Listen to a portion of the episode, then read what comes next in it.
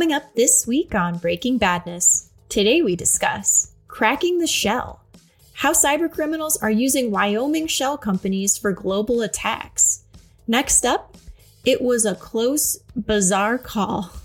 Bizarre call attack leverages Google Forms to increase perceived credibility. And of course, our fun game, Gold Guidance and Grievances.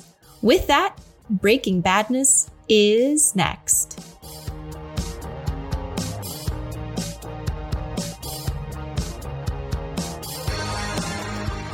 Welcome to Breaking Badness, episode number 175, recorded on December 18th, 2023. I'm your co host, Kali. Bizarre Call Me By Your Name, Fencl. And with me, co host Tim, Bizarre Call Me Maybe Helming. And last but not least, Ian, Bizarre Call is coming from inside the house, Campbell. I think this might be a Breaking Badness first, uh, having all of the participants leverage the same idea for our our nicknames. I was I, thinking. I saw the first two, and uh, I knew I couldn't break the pattern.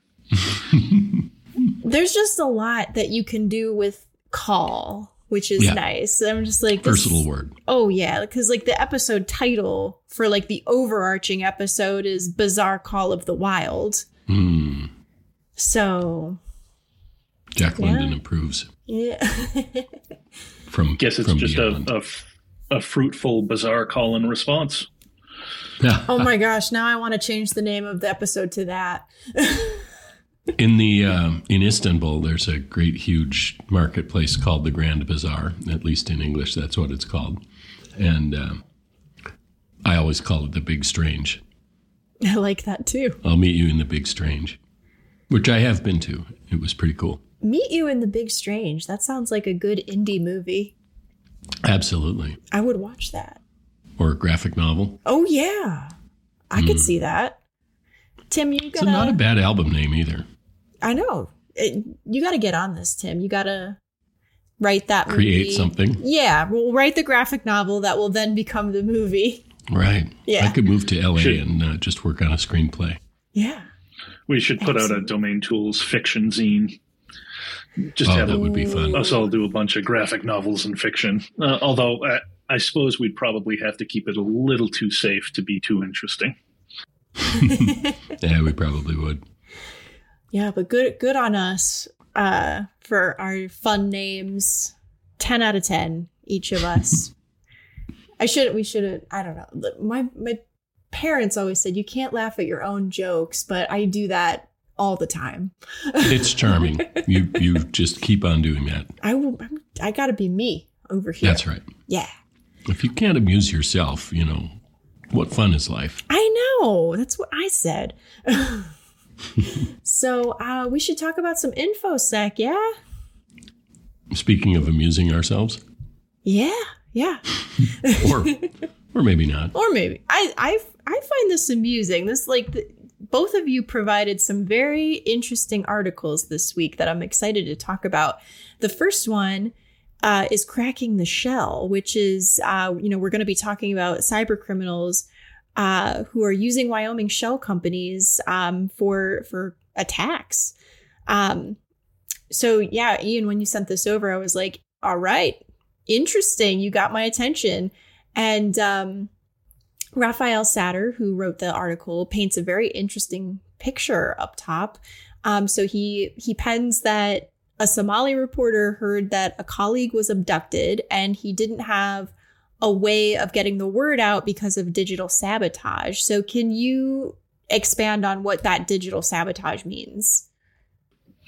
Yeah, so the the complainant was the chairman of the Somali Journalists Syndicate, and uh, their website and email system uh, were down due to a DDoS, and uh, so he couldn't use that well-known platform to more effectively get help for uh, for his colleague, and found that pretty troubling. And the reporter, um, I I really hope I don't totally butcher this name, um, but Abdalle uh, Ahmed Mumin uh, got help from Queer Qurium, which I'm gonna I'm going to say that's how you pronounce Qurium. Uh, can you tell us a little more about that that particular group? Yeah, they're uh, they're interesting. They're a new name to me. Essentially, it's two separate bodies: uh, a digital hosting service uh, called Virtual Road with a Swedish media foundation wrapped around it. Uh, came about uh, in response to uh, pro- uh, protests in Burma or uh, Myanmar. And they provide paid hosting for journalism and news organizations with an emphasis on security and resiliency in the face of attacks. And as a hosting company, they all also represent a kind of firewall between the journalists that operate on there and take down requests abusing DMCA, GDPR, or other laws to try and censor uh, embarrassing content. They've got some really interesting write ups in the dark ops section of their website, including campaigns utilizing hundreds of spurious domains to intimidate with legal requests or impersonate government officials. I'm going to have to go back soon and start uh, mining their articles for some things to look out for because they had some really interesting write ups. Yeah, yeah. When you're looking into that, please keep us, you know, up to date on what you find. Um, so Qurium was able to trace the cyber attack back to Wyoming, affectionately known as the cowboy state. Um, so why is Wyoming such an attractive place for cybercrime? Is it is it just to be you know a cowboy on the wild wild west? Why oh Wyoming? I, I was actually trying to come up with a big big cyber space um, uh, joke, but unfortunately, Big Sky is Montana, isn't it? Oh, I don't know. I only it is. I only know Wyoming is the cowboy state because of uh, that movie SLC Punk. Oh, their good. license plates have a uh, like a bucking bronco. That makes sense. The cowboy on it. Well, um, in terms of Wyoming, it's really, really easy to register an anonymous shell company in Wyoming. You don't even have to do it in person. You can contract remotely with a registered agent in Wyoming who agrees to be the public point of contact and then obfuscate all other information. This exists in other states, but Wyoming has made it cheaper and easier. It's a huge thing in Delaware, from what from what I'm familiar with. Um, in addition, it it also gives your bit fake business a U.S. address, so it makes it much easier to set up digital services within the U.S. So that if you're carrying out attacks or compromises, it shows as a domestic IP address and raises less alarm. The uh, registered agents take no responsibility for the folks that they supposedly partner with. And in most cases, it's incredibly simple to dissolve one spurious LLC and spin up a new one the next week to do the same thing and just rinse and repeat that process. Why do I feel like all of this somehow ties back to Dick Cheney? I, yeah, I, everything that you just said, Ian, I do not love. Um, and uh, I don't love that for Delaware either. Is it? Do you happen to know? Is it just as easy in Delaware, or is it just mildly similar? I think it's similar. I think it's easier and cheaper in Wyoming. Mm. There's probably my my impression, and I'm I'm obviously no expert here. My impression is that there's less uh, accountability in Wyoming versus Delaware, since every third person in uh, the Delaware area is a lawyer. Mm. Every third person in the Wyoming area isn't in Wyoming because it's so sparsely populated. All, all I know about Delaware is that scene from uh, uh, Wayne's World where they go, "Hi, I'm in Delaware." I was That's in Delaware uh, a couple of months ago. That I do like that deep cut. Yes, Wayne's World. Check it out. This, you know, we're not in our gold guidance and grievances, not in that order, but decent freebie guidance partway through. Catch Wayne's World again. Ooh, yeah, always. That's always. I do feel like, you know, whether it's Dick Cheney or not, I, I feel like this must have something to do with resource extraction companies originally. Yeah, and and what have leg like what do legislators in Wyoming have to say about this, Ian? Like what I'm assuming that it's, you know, partly you know their decision that that things are this easy Yeah, I'd, I'd have to agree with you. There there hasn't been a whole lot of response. There have been some words from officials. Um, in terms of the article, we're actually linking the Wyoming, the spokes, uh, general counsel, excuse me, the general counsel for the Wyoming Secretary of State said that they would support new laws to tighten things up and that they'd forward on the information Reuters provided for further investigation, all of which does nothing so far. Uh, I'm sure down the line, the uh, state legislators will form a legislative committee of some sort, put an ad in the newspaper as required for public comment, at which point the registered agents will come out of the woodwork and lobby against legislative changes. I doubt Wyoming will reach out to, say, a Swedish media foundation or a Somali journalist for opposing comment. So I, uh, the question is how much will actually get done? Right. And I guess that kind of leads me to, you know, my final question, um, which is what sort of mitigations could be taken to prevent this? And it sounds like it's at, you know, more the it's at the state or the federal level to change the laws of how the shell companies are created, perhaps. So I'm a fan of consequences. The one registered agent company that responded to uh, Reuters said it followed all in state laws and did all required due diligence, which is probably their way of saying the check cleared to pay their fees. Realistically, the fastest patch here is to saddle registered agents with strict liabilities uh, pertaining to what their partnered companies do steep insurance requirements to cover monetary liabilities, and professional consequences to one's ability to act as a registered agent. So hit them where it hurts, hit them in the pocketbook when uh, they're just over and over re registering bad actors. Right, exactly. And I don't know if if you know, in reading this article, I don't know if we we have a conclusion of what happened um, with the reporter that had gone missing that that Abdalle Ahmad Mumin had reported or you know was trying to share. Is was there a closure to that story? No, I don't believe there was a closure to that story in the article. Mm, we're gonna have to you know keep an eye on that for you know future like if there's an update in the future for sure but I think, you know, this leads us, you know, nicely to, um, you know, our hoodie rating. Um, and if you're a newer listener to um, Breaking Badness, um, after we discuss each article that that we're we're talking about, we assign it a hoodie rating from one to ten. Uh, if you can picture the stereotypical hacker in a hoodie, that's what we're using. Um, and uh, ten is as bad as it can be. Um, and then one is, you know, not not to- not so bad patch your stuff we can we can move on. So hearing this story tim i'm going to start with you. What what would you assign your hoodie rating? A little bit hard for me to uh, determine exactly what this is but from the perspective of things that your typical enterprise security shop or you know infosec practitioner need to be concerned about. I I don't feel like it's real high. Uh, the question of shell companies in general and fictitious organizations being used to hide the identities of criminal actors and those actors doing nasty stuff, of course, is pretty prevalent and and it's a, a real problem. But as we've seen uh, with a lot of our stories, you don't have to have a Wyoming shell company to do some fictitious stuff online and and phish people or launch a ransomware attack or things like that. So this particular thing, I think from a hoodie perspective, I don't know, I'm gonna I'm gonna call it about two.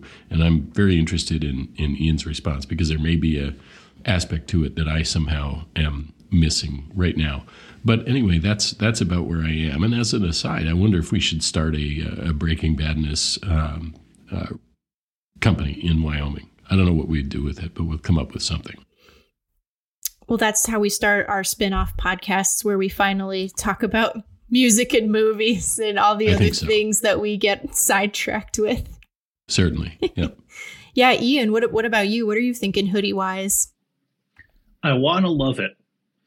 There, there's part of it um, that uh, a part of me that really wants to love it because uh, setting up shell companies and things like that is uh, it, it appeals to that old school cyberpunk type in me that that old school cyberpunk intrigue. But really it's just a legislature that leaves the door wide open and a bunch of jerks who walk right through it. So I, I can't respect or appreciate it and it saddens me. So I'm gonna I'm gonna stick with a two as well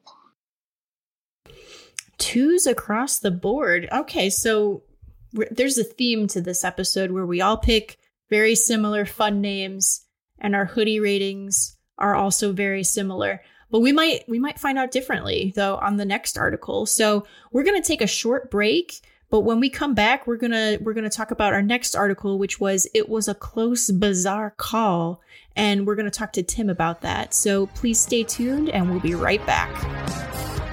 Ho, ho, ho, Breaking Badness listener. Now, we know that it's pretty likely that you've got a lot going on this time of year, whether it's scrambling to get those EOY MBOs done ASAP or getting out on that summer vacation if you're south of the equator, or I don't know, shopping for stuff and putting lights on whatever surfaces seem lightworthy to you. But yet, here you are listening to Breaking Badness, and we're so glad that you are. Want to give the gift of Breaking Badness to someone you love? Well, Here's the great news it won't cost you a dime. Just send them the link. Thanks so much. And now back to the show ho ho. Well, welcome back. How was the break, everybody? Oh man, I did not finish all my holiday shopping during that break. Actually, no, because no, oh no, strangely enough, it was. I, but uh, it was. I was playing video games. Uh, I was playing the new Bizarre Call of Duty. Bizarre Call of Duty. I would well lo- played. I would love to play Bizarre Call of Duty. By the way, you know, harkening back to our article from before the break, uh, I'm going to give some more free guidance before we get to gold guidance and grievances, not in that order. Heck yeah! And that is just read anything by Raphael Satter. He's fantastic. I really enjoyed. I I'm. I don't think this is my first Raphael Satter article, but um, he really does paint an excellent picture of of what he's talking about. It was it flowed so nicely. Um, yeah, I cannot. Of course, say- I'm not influenced at all by the fact that he occasionally attributes things to DomainTools, but uh, um, no, he's he's great. Yeah, check his stuff out for yeah, sure. We would do it. Other we would read his stuff otherwise, like anyway. Correct. so, so I would comment here, but instead, I'm just going to cryptically refer everyone to our later gold guidance and grievances. All right. Excellent. Stay tuned. Yeah. So so we're going to talk about. uh it was a close, bizarre call where but there's a bizarre call attack leveraging Google Forms to increase uh, perceived credibility. So, Tim, um, bizarre call attacks have been around for a little while. Um, can you explain how this attack works and how it gained notoriety? I sure can.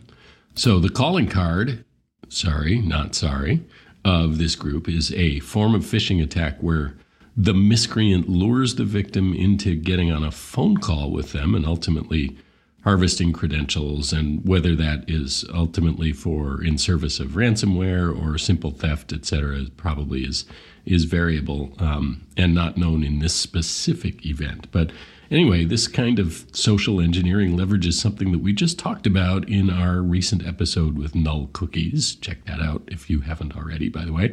Um, and it's something I call opt out psychology.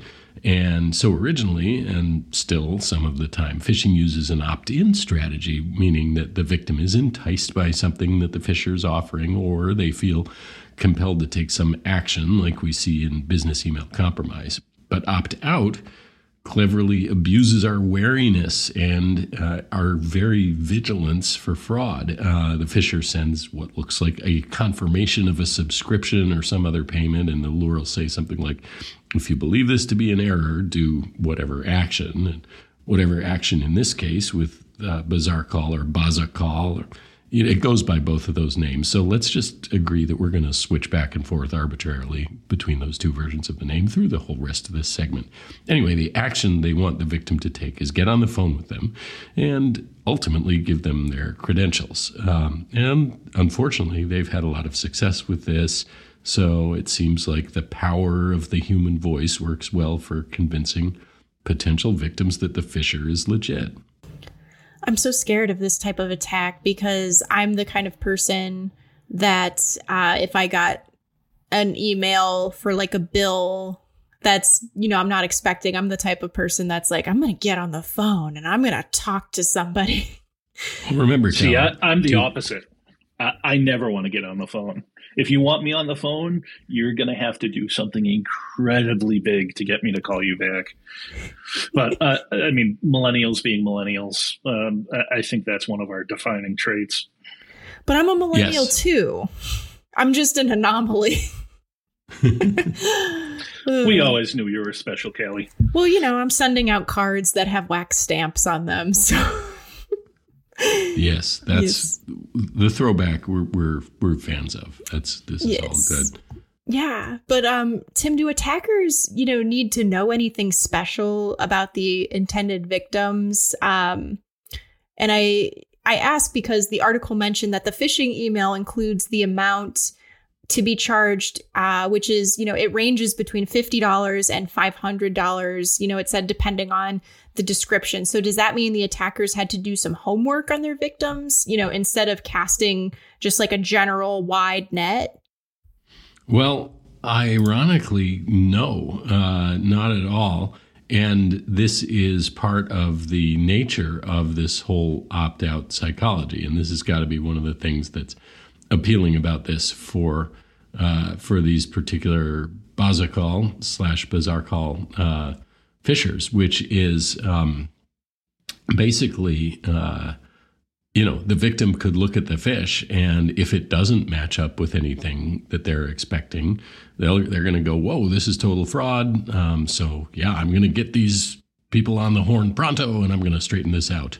Um, but even if it was a an example of a spearfish where they had done their homework, um, you know that same process still applies. So either it's yeah, this looks sort of familiar but slightly wrong, so I'm going to go straighten it out, or this looks like absolute fraud and uh, thank goodness these people got in touch with me to warn me about the potential fraud and i'll happily get on the phone with them and give them all of my account information so that they can fix it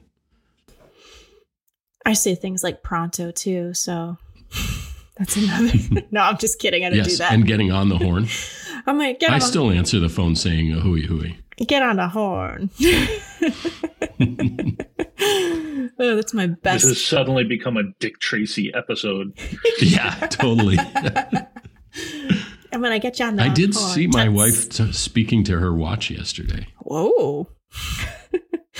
I I saw one of my you know, as you guys know, I, I used to do stand up comedy and I watched one of my friends do a, a, show recently and he has on his Apple Watch and he like looks at it and he goes, Oh, I'm just getting pings of people being like, What time's the comedy show?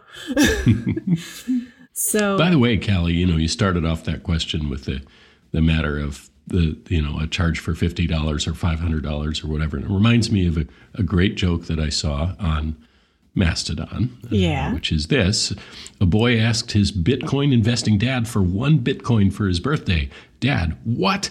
$7,954. $3,254 is a lot of money. What do you need $562 for anyway?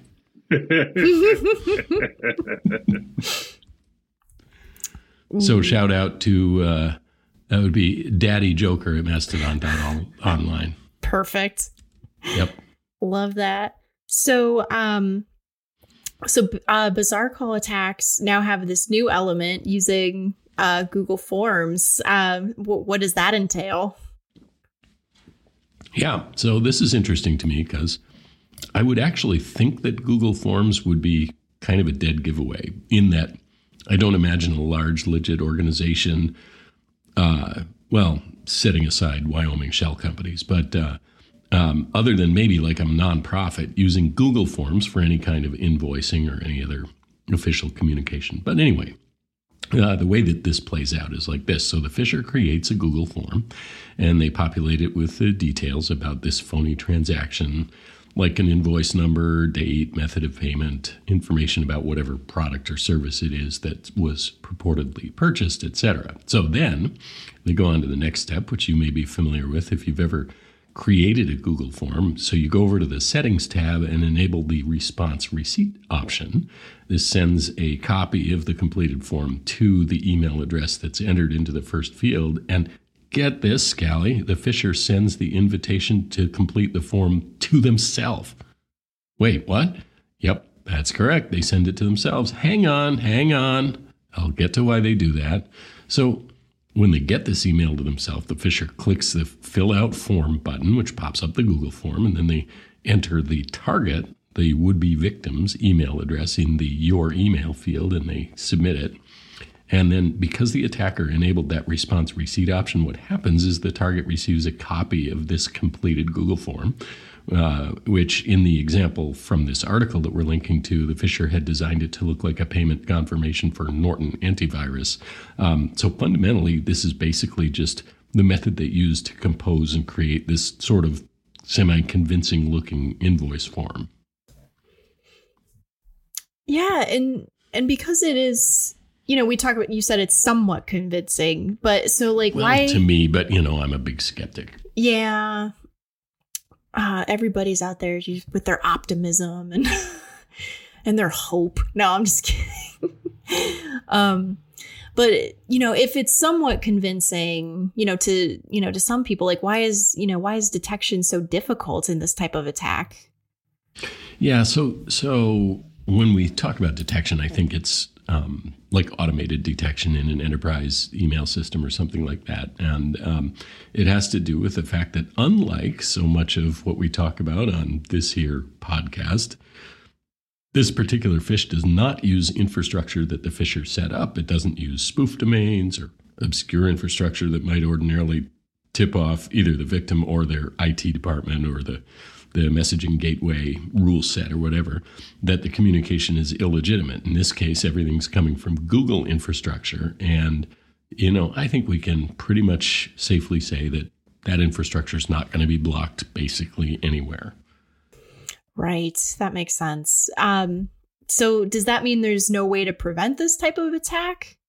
Ah, uh, well, Let's distinguish between detection and prevention. Prevention is hard in the sense that, like I was saying, you're not going to probably be able to just auto block this in your uh, in your mail filter uh, by virtue of blocking newly created domains or using some of the typical anti-spam measures which anti-spam measures often work as anti-phishing measures also you know you're thinking of things like spf or dkim but um, what I would uh, I would argue that this is a good example of where phishing education can really go a long way. So if I were on a corporate security team like Ian is, I might put out a communication to my users saying that Google Forms are not a common method of confirming transactions from legitimate organizations. And therefore, if they receive an email sent directly from Google Forms with the sender address being forms receipts no reply at Google, and the sender display name being Google Forms, well, they should treat that email with a lot of skepticism, assuming that it's not, you know, like an RSVP for your bowling league or a survey from your ornithological society or whatnot. Um, now, speaking of detection or prevention, I will say the article that we're linking to here was written by a security company that has products that they say will be effective against this kind of attack.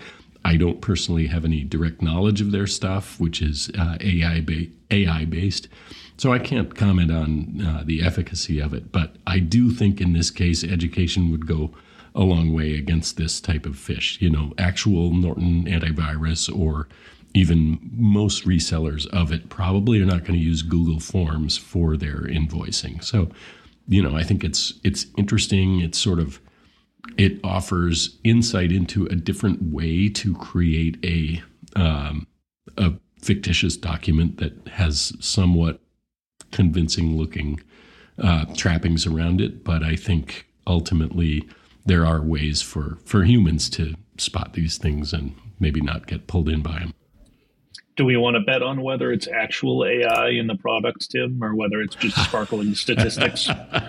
I know, right?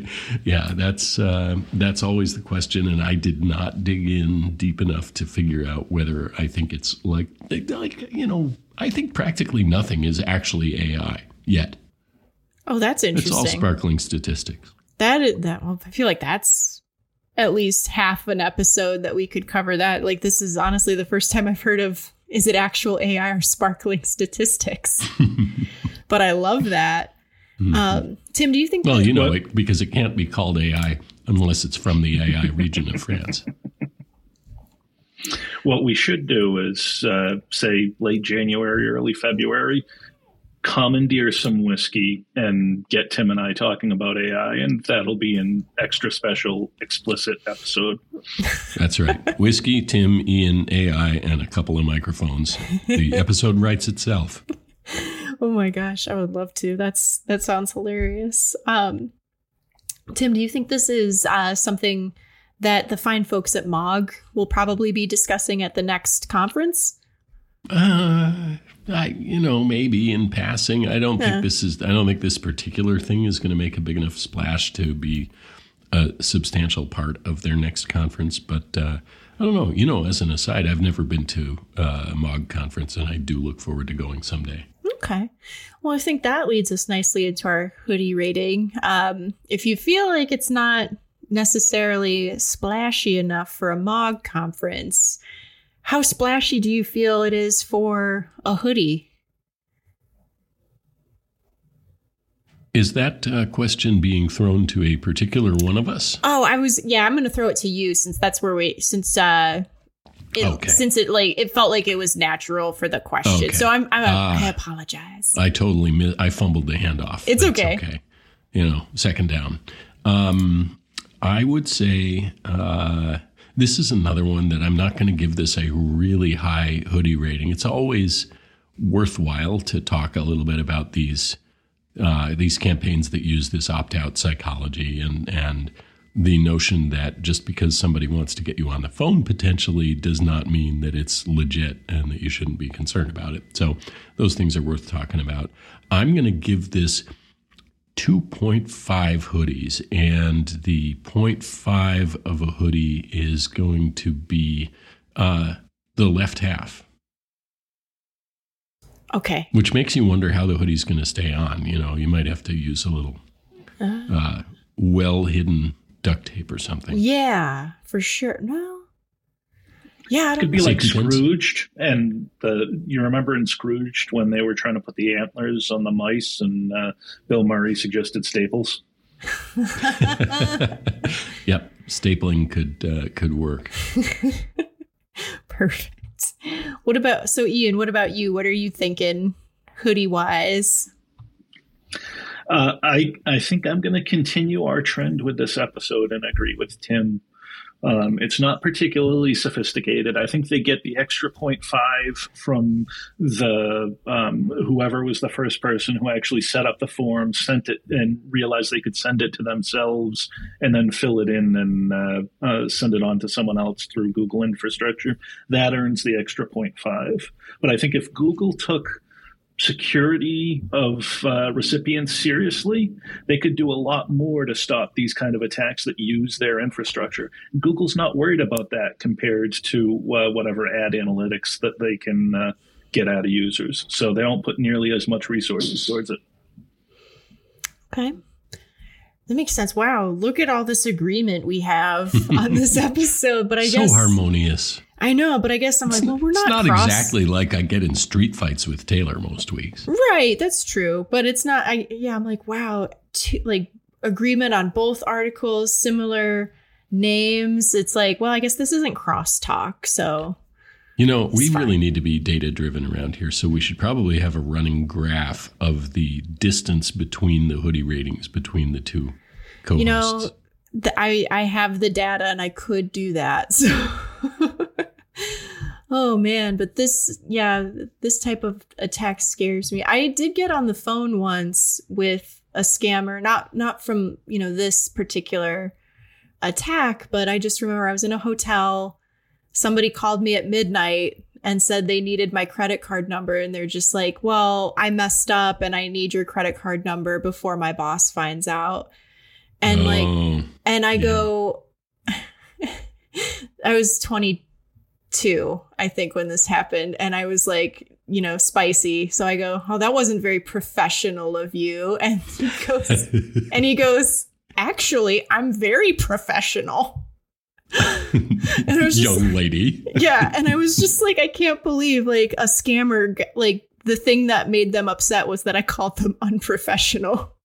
Seriously. But I did I did not give them my credit card number though. Like I think like even back then, this is, you know, well over a decade ago.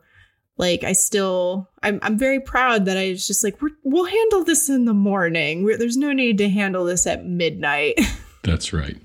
All right. And by handle this, I mean I'll ignore you that time. Yeah, yeah. And then, of course, I go to the front desk the next day and I tell them about it. And of course, it was like all creepy, where they're like, "Ah, the only person here last night was Manuel or who, whomever, somebody who, you know, has has an accent.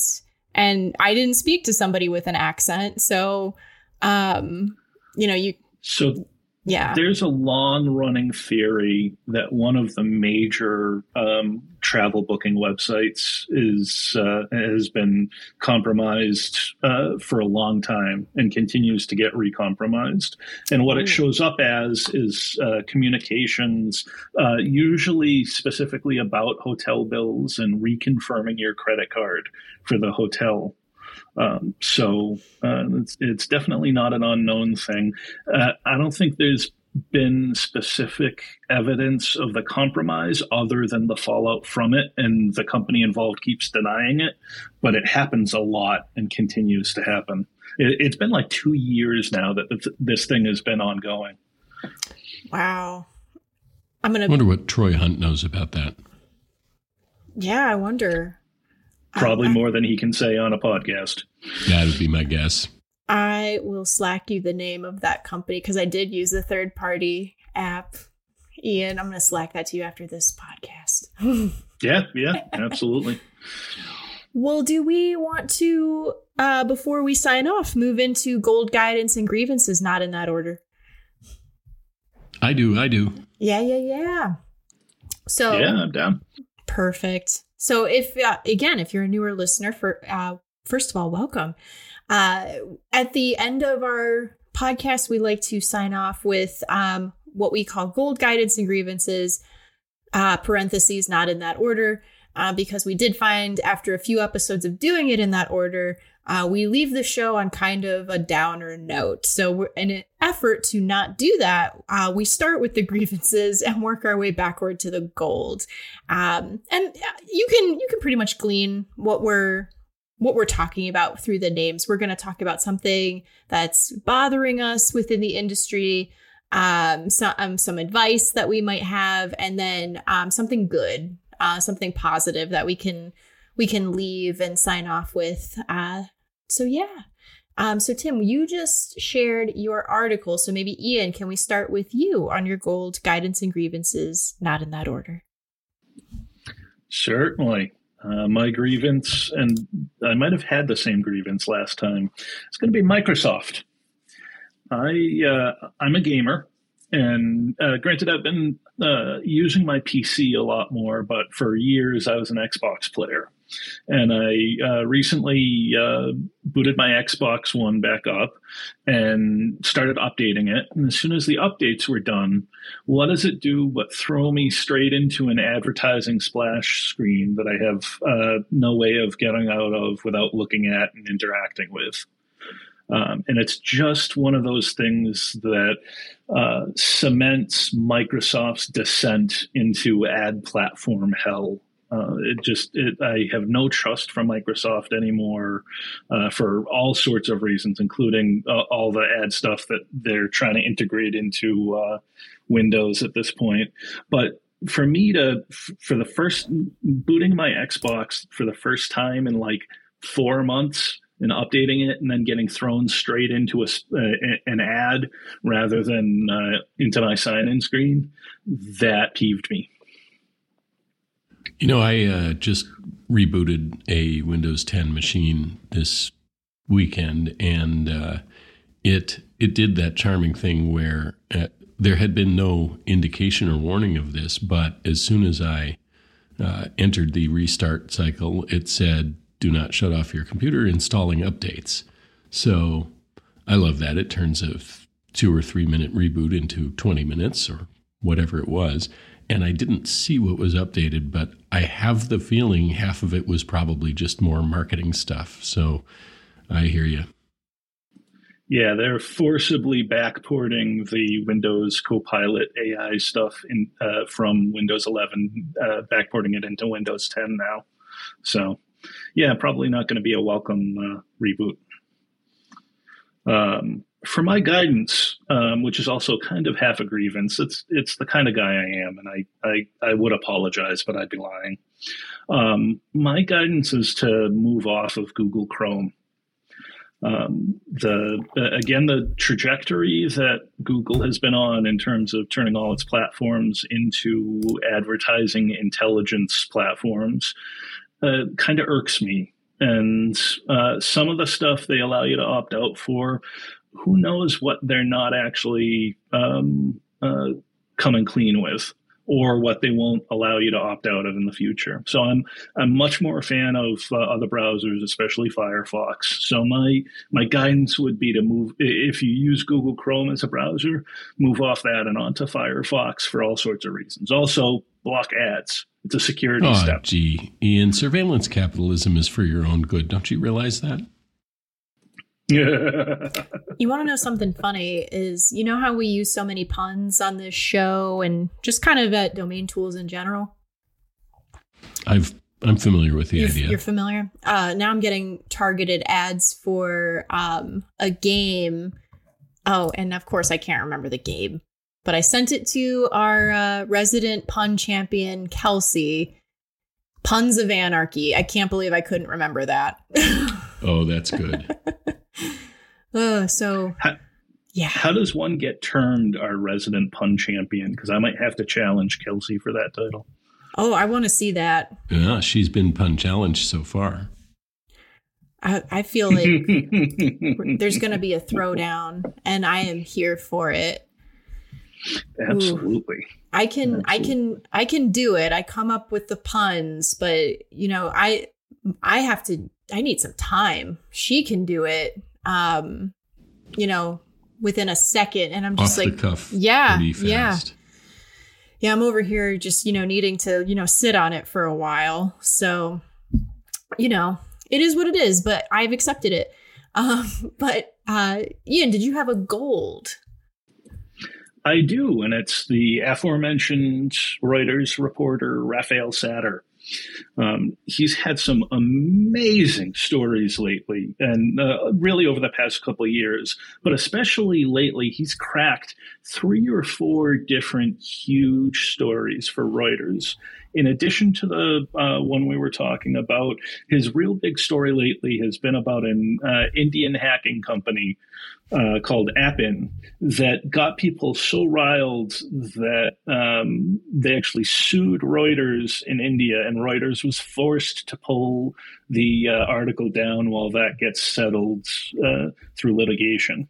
But um, as long as I've read him, which has been years now, his reporting has been unimpeachable, and his his knowledge base about everything surrounding the issue, not just the technical, but the geopolitical and the personal, have always been um, uh, straight on uh, on target. So I, I just really appreciate his uh, reporting. Hundred percent. Yep. He and Chris Bing comes to mind. Same same idea too. Um, always worth reading in the cybers.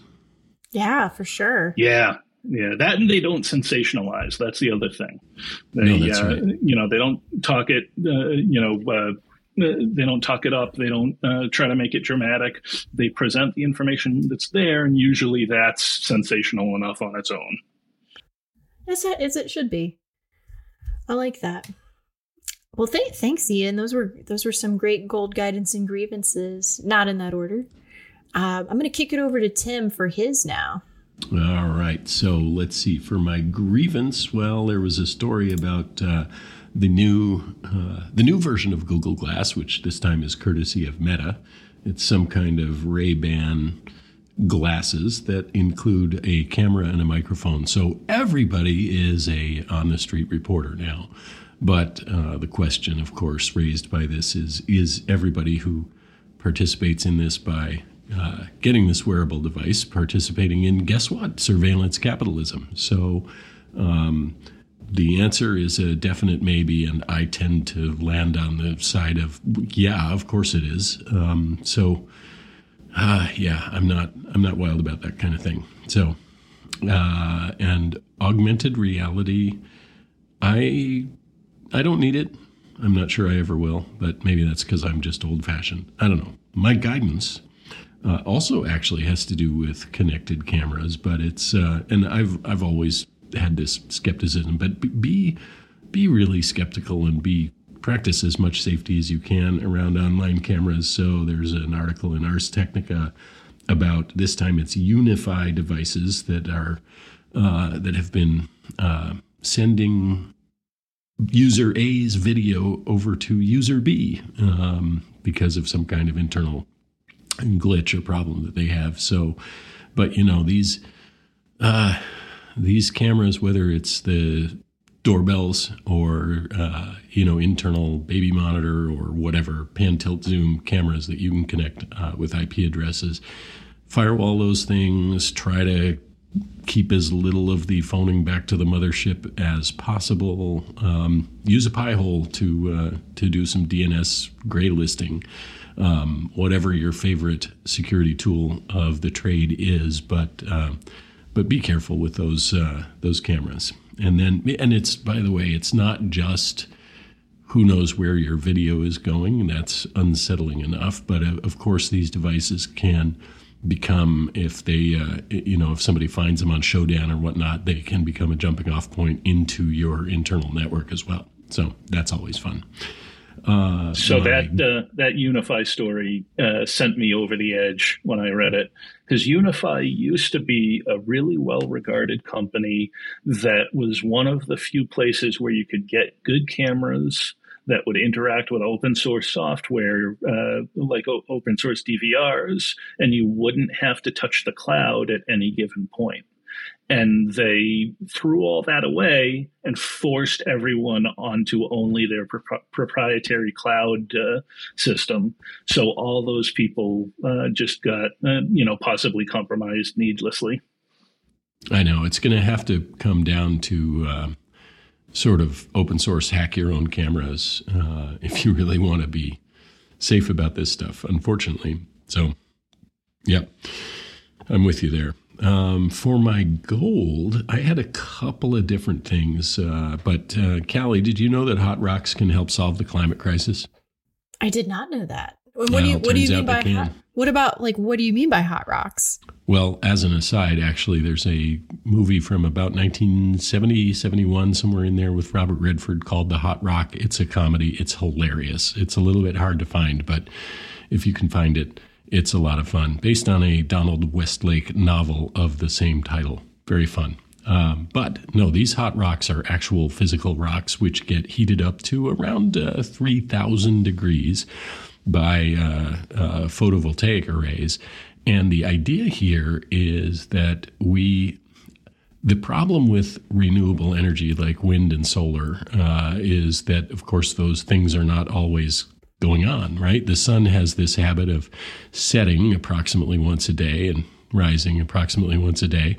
And uh, while it's down, of course, you're not getting any solar energy. And the wind has this propensity to not always be blowing. Uh, and when it's not, then your turbines aren't really spinning. So, what do you do during those times? Well, if you could capture the excess energy that you're getting while the sun is shining, while the wind is blowing, well, then you can, if you can store that somehow in a, like a great big battery, well, then you can use that energy when the sun isn't shining and the wind isn't blowing. So, but the problem is traditional chemical batteries just don't scale the way you would need them to. So there have been all kinds of different schemes that have been proposed for how to capture the excess energy and then store it uh, so that it can be used during uh, you know off production times. And this method is showing more promise than some of the. There have been all kinds of crazy ideas like use it to run compressors and compress air into underground cavities where that compressed air later on can be released to spin a generator, something like that.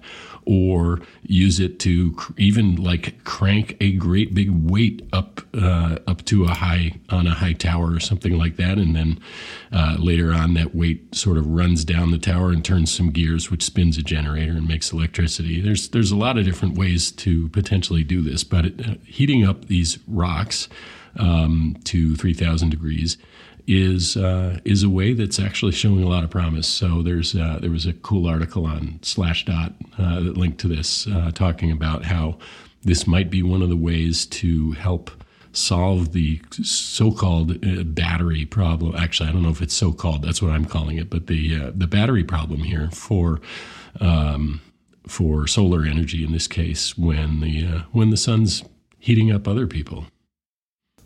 That sounds really cool. I'm very I'm interested in that. Yeah, all, renewable energy stuff is uh, is pretty fascinating as a field in general. So yeah, I thought that was cool. I'm calling yeah. it my goal. Awesome. That rocks, Tim. all right, Ian, you're ahead of Kelsey right now, but she's not here. So good good puns all around.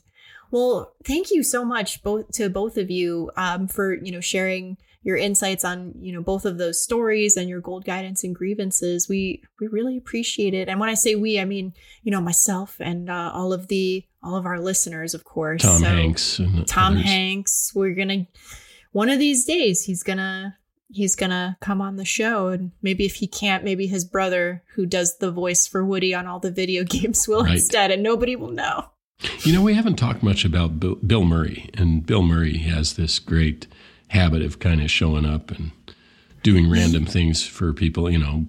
Yeah. Covering somebody's cab fare or whatnot. And, uh, you know, so maybe he'll show up on Breaking Badness. I hope so. So, Bill, you know, if you're listening, uh, come by anytime. Yes, we are. We are very welcoming. Please come on over.